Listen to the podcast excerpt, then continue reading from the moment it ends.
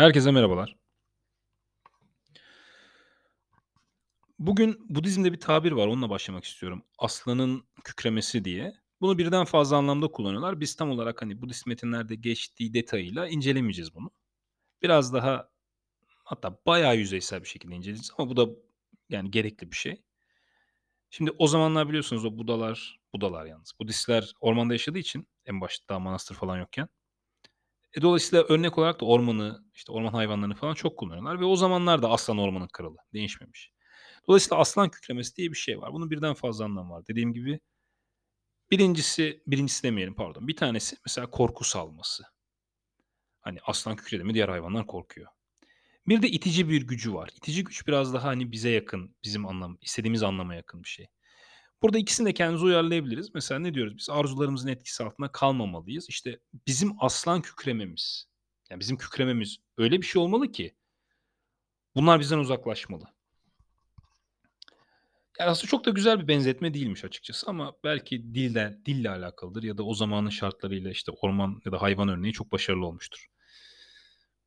Şimdi bizim bu kükrememiz şu olmalı aslında. Bizim bu hayatta karşımıza ne gelirse gelsin biz bununla başa çıkabiliriz. Bizim olayımız bu, bizim kükrememiz bu. Biz bunu söyleyerek kendimizi iteceğiz. Ama bunu eğer inanmadan yaparsak o zaman hiçbir işe yaramıyor. Yani biz bunu 50 kere tekrar desek buna inanmıyoruz. Bizim buna gerçekten inanmamız lazım. Bunun gerçek olduğuna inanmamız lazım. Şimdi bundan sonra stoacılık biraz daha yardımcı oluyor aslında. Aynı zamanda bu İslam'da da var. Hani konuşuluyor. Tam kıssasını ya da hikayesini hatırlamıyorum ama stoacılık bize ne diyor hep? Başına ne gelirse gelsin ona karşı koyabileceğin ve o durumdan kendine bir şekilde yarar sağlayabileceğin bir bakış açısını seçebilirsin diyor. Çünkü bu bakış açısı bizim elimizde. Yani herhangi bir olay karşısında nasıl davranacağımın kontrolü sadece bende. Buna Tanrı bile karışamıyor. Zaten bazı inanışlarda karışıldığı düşünülüyor ama o zaman insanın varlığının bir amacı kalmıyor yani. Hani gerekirse siz bizi Tanrı test ediyor burada bakalım ne yapacak deyin. Ama yine de kendinizin bir özgür irade sahibi olduğunu düşünmeniz gerekiyor. Çünkü buna inanmazsanız o zaman gerçekten yaşamın bir anlamı kalmıyor. Yani eğer siz hiçbir kontrolünüz yoksa e, o zaman değil mi? Ama var en azından ben inanıyorum. Stoacılar da inanıyor buna. E zaten biz de onunla ilgili konuşuyoruz. Budizm de inanıyor bu arada. Şimdi bu karşıma ne gelirse gelsin başa çıkabilirim olayı bizi korkudan sıyırıyor aslında. Çünkü biz neden korkuyoruz? İşte üzülmekten korkuyoruz. Zaten aslında amacımız şu. Oraya geleyim aslında. Amacımız hep mutlu olmak. Ama burada şöyle bir hata var. Ya bunun üstünde durmamız lazım. Biz mutluluğu arıyoruz. Halbuki arayabileceğiniz bir şey değil mutluluk. Daha doğrusu mutluluk bu değil. O farklı bir kavram. Budizm ya da Stoacılığın mutluluk diye tanımladığı şey aslında olan şeylerden bağımsız olan bir mutluluk. Daha doğru tabirle belki huzur diyebiliriz. Huzur. Mesela Epiktetos diyor ki olayların istediğin gibi olmasını arzulama. Olduğu gibi olmasını iste. Bu seni diyor huzurlu kılar.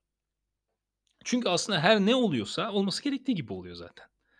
Yani çünkü dışarıdan bir varlık hatta bu dini, inanç, dini inançlarda da var. Dışarıdan bir varlık gelip karışmıyor. Bir şekilde zincirleme reaksiyonlarla ilerleye ilerleye giden bir şey var. Yani ne olması gerekiyorsa oluyor gerçekten. İşte paralel evren falan düşünebilirsiniz. Onlar beyin fırtınası olur. Ama gerçek hayat öyle değil yani sonuçta. Gözümüz önünde bazı olaylar gerçekleşiyor. Bazılarında bizim kontrolümüz var, bazılarında yok. Ama hepsi ne söylüyoruz? Her zaman kontrolümüz altında olan bir şey var. O da olan şeyleri nasıl anlamlandırdığımız. Şimdi mutluluğu aramama ile ilgili bu arada şöyle bir konu daha var. Yani bu alıntı da çok güzel. Viktor Franklin. Ara sıra yapıyorum bu alıntıyı. Buna dikkat edelim. Ben zaten bunu biraz üstünde duracağım bunun. Çünkü bunun önemli olduğunu düşünüyorum mutluluk mevzusuyla ilgili. Kendisi şöyle diyor. İnsanın ihtiyacı olan şey gerginlik olmayan bir ortam değil. Şimdi burada bir es verelim. Biz bunu arıyoruz aslında değil mi tam olarak? Bizim mutluluk diye istediğimiz şey aslında bu. Hani şey vardı ya bir dizi vardı. Aman ağzımızın tadı bozulmasın. Onun biz onu istiyoruz. Hiç ağzımızın tadı bozulmasın.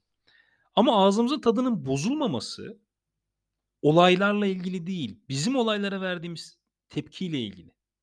Dolayısıyla gerginlik olmayan bir ortam bizim kontrolümüz altında değil ki. 5 kişiyiz diyelim. Ben gerilmeyebilirim ama siz gerilebilirsiniz aranızda örneğin. Dolayısıyla burada mesela çok basit çok basite indirgiyorum ama o ortamda bir gerginlik olabilir. Bunun olmaması değil huzur. Çünkü huzur bundan bağımsız olmalı zaten. Huzur benim içimde olmalı. Dolayısıyla mutluluğu böyle tanımlarsak kontrolümüz dışında bir şey olarak tanımlamış oluruz. O zaman da buna ulaşamayız. Yani ara sıra belki ulaşırız da çoğu zaman ulaşamayız. Çünkü benim elimde değil ki yani. Benim elimde olsa çalışayım, çabalayayım, uğraş yani ulaşayım oraya ben. Ama benim elimde değil ortam, ortamlar, dünya, evren. Bu ya meteor düşer yarın, yarın deprem olur. Buna benim kontrolümde değil ki. Dolayısıyla mutluluğu ben deprem olmamasına bağlayamam. Mutluluğu ben savaş çıkmamasına bağlayamam. Savaş çıkınca mutlu olalım demiyorum ama huzurlu olmalıyız biz içimizde. Bunu konuşacağız zaten. Devam edeyim ben baştan alacağım alıntıyı. İnsanın ihtiyacı olan şey gerginlik olmayan bir ortam değil, aksine kendine yaraşır bir hedef uğruna mücadele edip çaba göstermesidir. Burada bir şey daha dikkat etmek istiyorum. Bakın sonunda bir şey başarmasıdır. Bir şey kazanmasıdır. Böyle şeyler yazmıyor. Aslında Stoacılığa çok yakın bir görüş bu. Çünkü Stoacılık özellikle hem Markus hem de Epiktetos'un eserlerinde defalarca söylüyorlar. Tam alıntısı aklımda yok şimdi yani yanlış söylemek istemiyorum. Bizim elimizde olan şey çaba göstermek. Orada bitiyor bizim sorumluluğumuz. Yani ben şunu demek istiyorum. Sorumluluğumuz bitiyor derken ben elimden geleni yaptıktan sonra ne olmuş, ne olmamış önemli değil. Çünkü ben elimden geleni yaptım. Ben doğru olanı bana göre yani işte stoacılık benimsiyorsanız, ne benimsiyorsanız size göre doğru olandan bahsediyorum. Bunu yaptınız siz ve elinizden geleni gerçekten samimi olarak yaptıysanız eğer sonuç sizin için niye önemli olsun ki? Çünkü yine burada Epiktetos bir şey söylüyor mesela. O alıntıyı da yapalım. Çok ben, ben cuk oturduğunu düşünüyorum. Diyor ki iyi bir insan için iyi ve adil davranmaktan daha büyük bir ödül olur mu? Aynen öyle. Ben de bunu soruyorum. Hakikaten daha büyük bir ödül var mı? İyi ve adil davranmaktan. Ve bu bahsettiğimiz çaba gösterme, mücadele edip çaba gösterme budur. Çünkü hatırlarsınız iyi davranmak neydi? İradenin doğru kullanımıydı. Hani görünümleri yanlış anlam isimlendirmemekti daha doğrusu. Yani iyi derken işte millete yardım et, iyilik yap, para dağıt manasında değil. O da bir iyilik tabii ama hani burada söylediği şey o değil.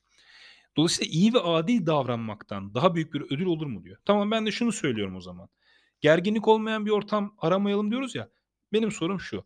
Gerginlik olan bir ortamda kim benim iyi ve adil davranmamı engelleyebilir? Kimse. Hep örneğini veriyorum ya savaş çıktı. E sen yardım edemiyor musun birine? Ya da sen kötü bir şey yaptın geçmişte. Tamam geçmişte yaptın. Hatadır. Sen bununla zaten yaşıyorsun. Senin vicdanın var. Zaten Epiktetos diyor ki bunu unutma kardeşim diyor bu yaptığını. Bu yaptığını ve hissettiğini unutma ki bir daha bunu yapmayasın. Ama bu senin mutlu olmana engel olmamalı zaten. Çünkü senin mutlu olman şöyle şunu demek istiyorum. Hatta bundan konuşmuştuk daha önce. Ya öyle bir hata yaptınız ki bir daha ona benzer hiçbir şey yapmayacaksınız. Öyle bir rahatsız oldunuz mesela. E o zaman nasıl kötü bu olay? Kötü bir olay değil bu. Sizin potansiyel bütün kötülüklerinizi sildi attı ileride yapacak. Çünkü siz öyle kötü hissettiniz ki bir daha ısrarla bunu yapmamaya çaba gösterdiniz. Çünkü Dalai Lama'nın da sanırım bir lafı vardı. Hani iyilik yapamıyorsan kötülük yapma bari. Dolayısıyla bu mutluluk arayışımızı burada bir netleştirmek gerekiyor. Yani bizim mutluluk dediğim şey mutluluk falan değil. Biz hayal peşinde koşuyoruz. Gerçekleşmesi imkansız ütopyalar peşinde koy. Bunları gerçekleştireceğiz diye daha doğrusu şöyle hani bir hedef olarak koymuşuz ki ben bunu hep söylüyorum. Bir hedef koyalım. Ulaşamasak da yürüyelim. Ama burada bizim elimizde olmayan bir hedef var. Başkalarının elinde olan şeyler var. Mesela Seneca ne diyordu? Oraya şimdi hemen toplayacağım konuyu. Ben diyordu şehre indikten sonra geri geldiğimde aynı insan olarak gelmiyorum. Adam şöyle bir gladyatör oyunlarına falan bakayım. Ne yapıyorlar bu amfide diye. Gitmiş milleti orada birbirini kestiğini görünce hani adil yani ne kadar adil kesilir ona öyle bir şey de. Adil olmayan bir şekilde atıyorum. Bir kişiye bıçak veriyorsunuz. Beş tane kılıçlı adam yolluyorsunuz karşısına. İnsanlar bunları izliyormuş. Sonra da o kılıçlıyı da bıçaklı adamı öldürüyorlar tabii. Karnaval içinde millet de alkışlıyor. Bunları görünce diyor ben kendi şeyimden kopuyorum diyor. Şimdi Seneca'yı ne kadar eleştirilse de bu adam büyük bir stoacı. Çok da zorluklar görmüş. Bu adam bile o dönemde etkileniyorsa bizim şu dönemde etkilenmeme şansımız var mı? Yok. Çünkü şu an inanılmaz bir bombardıman altındayız biz dışarıdan. İşte efendim Instagram'ı var. Instagram olmasa bir yere gidiyorsunuz yanınızda konuşuyorlar. Ailenizle yemek yersiniz, televizyon açıyorlar, haberleri izliyorsunuz. Ki haberleri izleyince zaten perişanlık. Hiç güzel bir şey anlatılmaz. Yani bu memlekette hiç mi güzel bir şey olmuyor bilmiyorum. Olmuyor galiba. Haberleri izleyince hep kötü şeyler var. Hep üçüncü sayfa haberi gibi. Dolayısıyla bizim bakın düşmemiz, umutsuzluğa kapılmamız bunlar normal. Şimdi normal olmayan şu. Biz bunun farkına vardığımız an Bu bahsettiğim kükreme vardı ya bunu yapmamız lazım. Bir dakika. Ben ne olursa olsun bunların üstesinden gelebilirim arkadaş. Çünkü ben bu güce sahibim. Çünkü neydi biraz önce söylediğim? Benim iyi ve adil davranmamı kimse etkileyemez. Ya bu haberler herkes kötü olur. Ya 100 milyon insan var 99'u kötü oldu. Yine de sizin kötü olmanızı şey yapamaz bu. Yani toplayamadım. Hala sizin elinizde iyi davranmak. Etrafınızdaki herkes kötü davransın. Bu önemli değil sizin için. Siz kendi hareketinizden sorumlusunuz. Siz kendi davranışınızdan sorumlusunuz. Çünkü sizin vicdanınız var. Bakın. Mesela ahlakla ilgili de böyledir. Ahlak komşunun davranışı değildir. Ahlak sizin davranışınızdır. Bu da öyle. İyi ve adil davrandığınızda gece yattığınızda siz güzel uyursunuz. O adam nasıl uyuyor uyumuyor o bizi bağlamıyor. Bizi biz bağlıyoruz. Siz eğer biraz da hani hep söylüyorum ya bu eğitimi, eğitim doğru kelime olmasa da bu konular üzerine düşündüyseniz zaten bu vicdanınız uyanmıştır artık. Yapamazsınız adam kötülüğü. İşte bunu hatırlamanız lazım. Bunu hatırlamak için de farkında olmamız lazım. Dolayısıyla baktık ki bu sıkıntılı şeyler bizi alıp götürmeye başlıyor. Bizim hemen kendimizi yine mantığa, rasyonelliğe, sağduyuya çekmemiz lazım. Bir dakika kardeşim. Hani beni götürüyor bu düşünceler, bu korkular, öfkeler ama niye korkuyoruz biz? İnsan niye korkar? Bunu düşünmemiz lazım. Bu kükreme mevzusu, konuştuk hatta geçen hafta. Bu kükreme dediğim konu bizi bu korkulardan kurtarıyor. Çünkü ne gelirse gelsin ben başa çıkabilirim. Ne gelirse gelsin ben iyi ve adil davranabilirim. Ve bu ne gelirse gelsin dediğim şeyler aslında zaten hayatın ta kendisi. Çünkü zaten gerginlik olmayan bir ortam değil bizim aradığımız şey. Yani siz İsviçre'de de yaşasanız siyaset çok iyi olabilir, bir şey olabilir ama iki haber görürsünüz. Dünyada iki ülke savaşır. E gene gerginlik var. Kız arkadaşınız erkek arkadaşınız olur. E gene gerginlik var. Ya ananız babanız biriniz kanser olursunuz. Gene gerginlik var. Yani bu kopamadığınız bir şey. Bunu daha önce yanılmıyorsam söyledim. Epiktetos söylüyordu galiba. Diyor ki imparatorun senin barış sağlamış olabilir. Ama deprem olmasını da engelleyebilir mi? Sel basmasını da engelleyebilir mi? Afetleri de engelleyebilir mi? Hastalıkları engelleyebilir mi? Hayır. İşte bizim bu konuştuğumuz şey ya da başka bir deyişle felsefe dediğimiz şey işte bizi bunlara hazırlıyor. Dolayısıyla bizim kontrolümüz altında olmayan inanılmaz fazla şey var. Ama bizim kontrolümüz altında olan şeyi hep hatırlamamız lazım. O da bizim irademiz. O da bizim bu görünümleri anlamlandırma yetimiz. O bizim her durumda iyi ve adil davranabileceğimizin garantisi. Buna buna in, yani buna inanmak zorundayız. Çünkü buna inanmadığımız zaman bizi bekleyen şey işte o zaman mutsuzluk. Gerçek mutsuzluk o. Çünkü bu sefer çaresiz olduğumuzu yani şimdi bu dediğime inanmıyorsanız çaresizsiniz demektir. Hani dedim ya özgür iradeye inanmıyorsanız e, yaşamını nasıl bir anlamlandırabiliyorsunuz zaman? Her şey sizin adınıza karar verilmiş. Bu mantıklı değil. Bunun Viktor Frankl'ın bir lafı daha var. Konumuz olmadığı için onu yazmadım ama ezberimde de yanlış kullanmak istemiyorum. Epiktetos'unkini biliyorum. Tanrı bile benim irademe kontrol altına alamaz diyor yani. Her ne yapılırsa yapılsın. Hatta onlarda şöyle bir görüş vardır. Bunu biraz zorlama düşünebilirsiniz tabii. Yani kişisel görüştür. Ya şey derler ya hani bizde de işte Allah sevdiğinin yanına erken alırmış gibi. E bu biraz bir şey züğürt tesellisi ama Epiktetos da benzer bir şey söylüyor. Yani bu denli tabiri caizse aydınlanmış insanların bile başına bir şeyler verilir ki diğerleri, diğer insanlar bu tarz şeylerle de başa çıkılabileceğini görsünler. Mesela Epiktetos köleydi. Şimdi biz şunu biliyoruz. Köle bir adam, yani şu yanımda kitabı var. Bu kitabın hatta iki katı çünkü kaybolan ciltleri var. Bu kitabın iki katını insanlara anlatabilmiş köle olmasına rağmen vazgeçip yılmamış. Çünkü öyle bir meslek ne kadar yani meslek değil ama öyle bir durumdayken bile insan oradan kendini kurtarabiliyor. Zihnini kurtarabiliyor bu arada. Fizikselden bahsetmiyorum. Dolayısıyla bu tarz şeyleri bize vermesi bile bir topluma bir nevi ders niteliğindedir diye düşünebiliriz. Öyle diyor Epiktetos yani bunu ben demiyorum. Dolayısıyla hiçbir zaman aslında bu şu demek aynı zamanda bakın. Hiçbir zaman kendinizi kurban olarak göremezsiniz. İşte mesela benim babam zengin değil, onunki zengin. Tamam. Bunun da altından kalkabileceğini senin ispat etmen gerekmiyor mu? Öyle düşünüyor Epiktetos. Diyor ki bak bana öyle bir güç verilmiş ki ben bunu insanlara gösterebilmeliyim diyor. Bana verilen herkese verilmiş bu arada. İnsana öyle bir güç verilmiş ki en kötü şartlar altında bile benim hala iradem var. Ve ben hala huzurlu olabilirim. Ve o bunu göstermiş şimdi. Bana diyebilirsiniz sen yapabiliyor musun? E, muhtemelen yapamam. Ama bu değil ki olay. Yapabilmeye gayret ediyorum. Artı yapabilineceğine inanıyorum. Ama bu inanç içten gelmedi.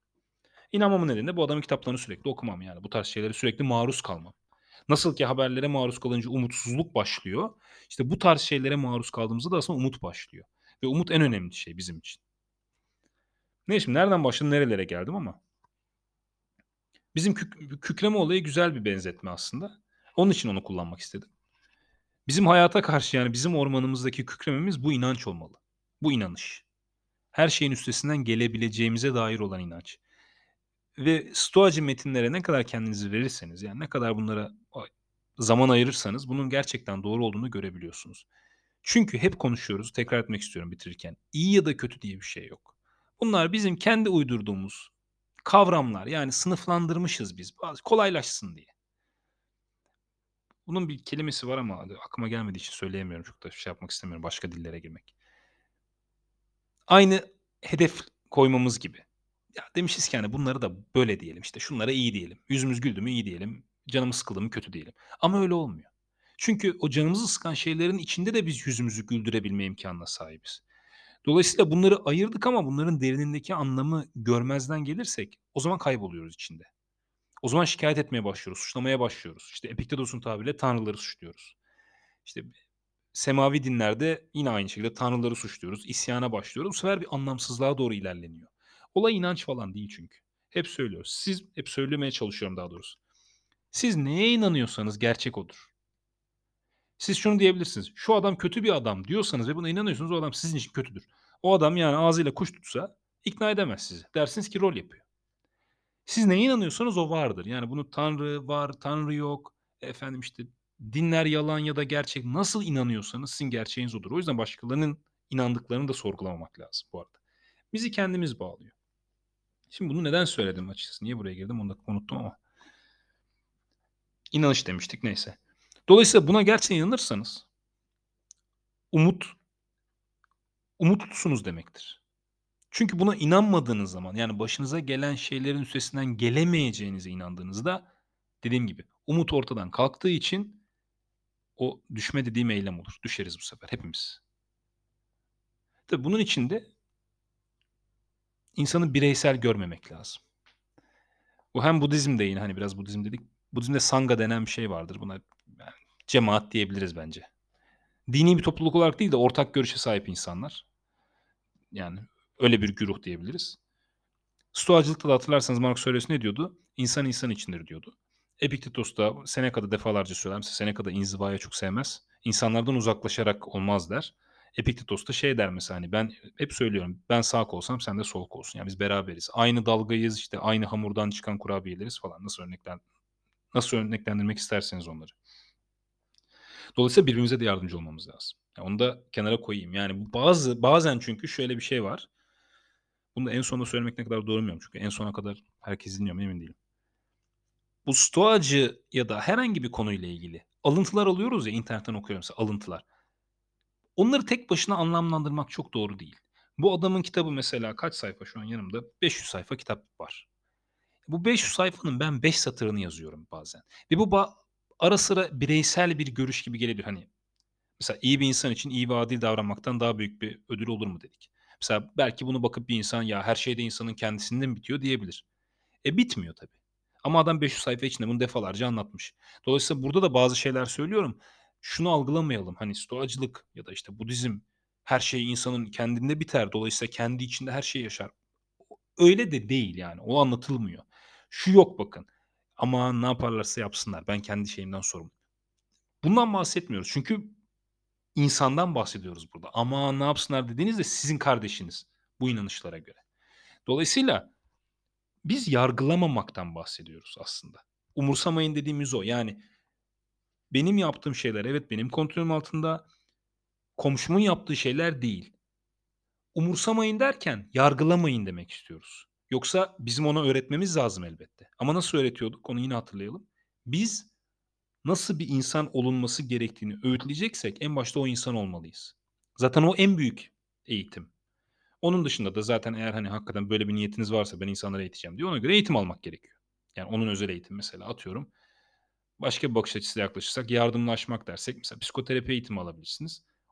Çünkü o şey nasıl yaklaşılması gerektiğini bilmiyor olabilirsiniz. Hatta Instagram'da bir şey paylaşmıştım. Hemen bakmak istiyorum ona ezbere yanlış söylemeyeyim diye. Epiktetos ne diyordu? Düşünceleriniz mum gibi olduğu sürece güneşten uzak durun. Çünkü tamam biz ilgileniyoruz felsefeyle falan ama hiçbirimiz Epiktetos, Seneca falan değiliz. Dolayısıyla yanlış bir şey söyleme olasılığımız yüksek. Hatta Enchiridion da bunu Epiktetos bahsediyor. Mümkünse konuşma diyor felsefe hakkında. Yaşa diyor yani. Hani koyun nasıl gösteriyor tüyüyle yediklerinin işte ödülünü tüyleri, tüy, tüyleriyle gösteriyor. Bizim de davranışımızla göstermemiz lazım. Anlatmamamız lazım. Çok konuşmamamız lazım bunlarla ilgili. Bugünlük bu kadar. Görüşmek üzere.